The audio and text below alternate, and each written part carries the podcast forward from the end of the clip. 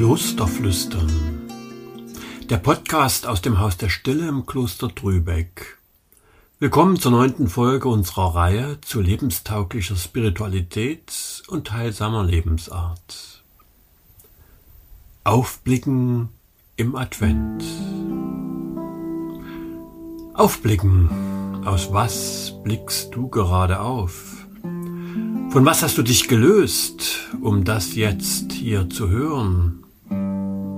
Aufblicken? Die letzten Wochen haben uns wie gebannt auf den Terror und den Krieg in Israel sehen lassen. Das folgende Elend, die Eskalation. Den Blick lösen und aufblicken. Es gibt so vieles, was unseren Blick hält und verstellt, Advent, Zeit aufzublicken. Seht auf und erhebt eure Häupter, weil sich eure Erlösung naht. Ruft uns Jesus aus dem Evangelium entgegen. Erlösung naht. Erlösung ein großes Wort. Wie erlösungsbedürftig fühle ich mich gerade. Vielleicht haben es die anderen ja gerade nötiger. Aber vielleicht schaue ich auch nicht so genau hin.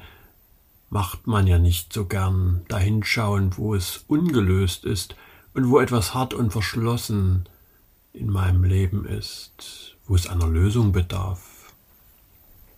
Seht auf und erhebt eure Häupter, weil sich eure Erlösung naht. Aufsehen kann manchmal ganz schön schwierig sein. Manchmal kriege ich den Kopf einfach nicht hoch, verliere mich in meinem ewig kreisenden Gedanken. Manchmal klebe ich regelrecht fest, fixiert auf den wunden Punkt, festgefahren. Komm nicht raus aus den immer wiederkehrenden Gedanken. Seht auf und erhebt eure Häupter, weil sich eure Erlösung naht. Oft achte ich im Alltag auf die falschen Dinge, alles soll möglichst schnell gehen und reibungslos, alles soll funktionieren in seinem gewohnten Gang. Bitte keine Störung, das verursacht nur Stress. Doch, vielleicht brauche ich ja eine Störung. Ja, vielleicht ist das die Lösung, eine richtige Störung.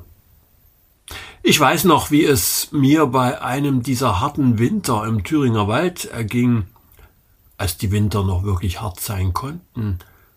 Ich war in meine Abläufe vertieft, voll am Rotieren, und dann kam der Schnee. Viel Schnee. Und er kam nicht nur für Stunden, der Himmel schüttete über Tage seine Last aus. Irgendwann waren wir völlig eingeschneit. Niemand kam durch. Und es gab einen Punkt, nachdem klar war, was alles nicht mehr ging, da drehte sich was in mir. Ich nahm die sanfte Stille wahr, die der Schnee mit sich brachte. Alles war gedämpft, reduziert, verhalten, so friedvoll.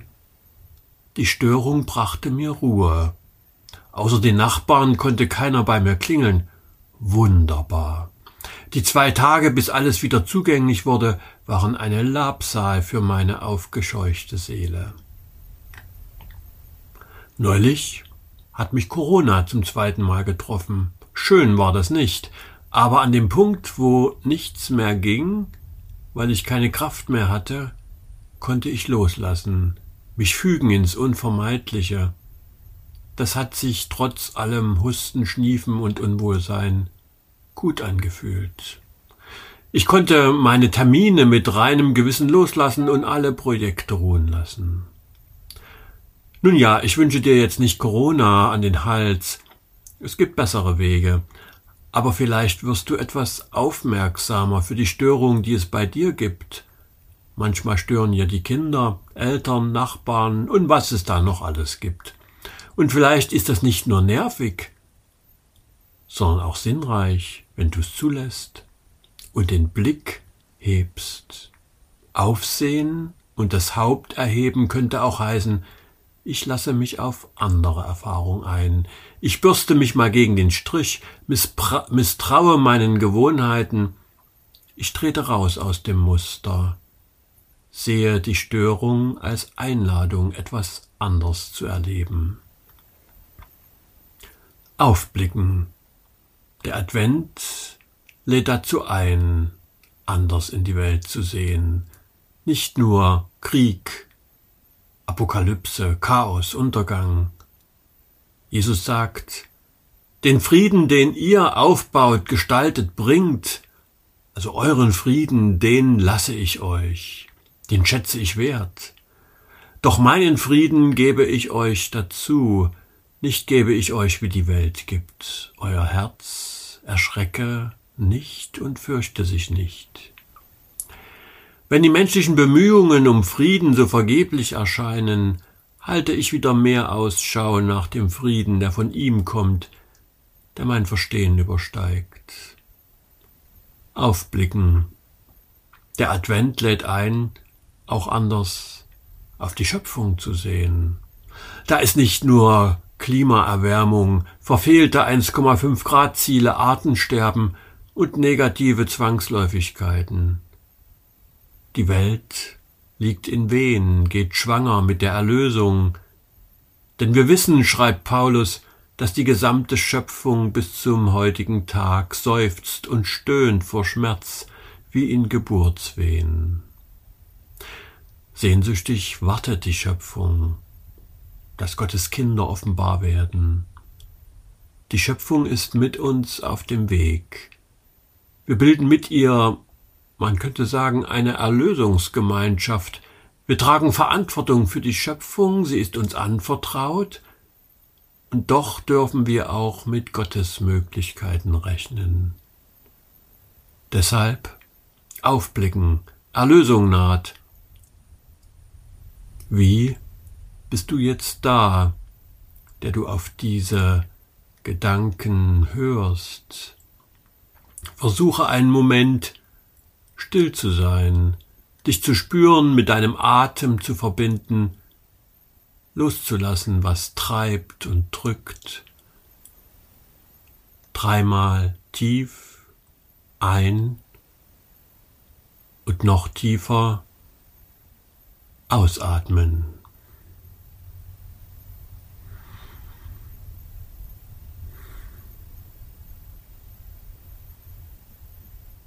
Kannst du dich einlassen auf den Advent?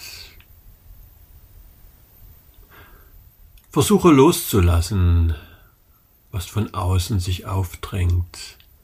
Finde dich ein im Hier und Jetzt und werde gewahr, es wird Advent, immer wieder wird es Advent.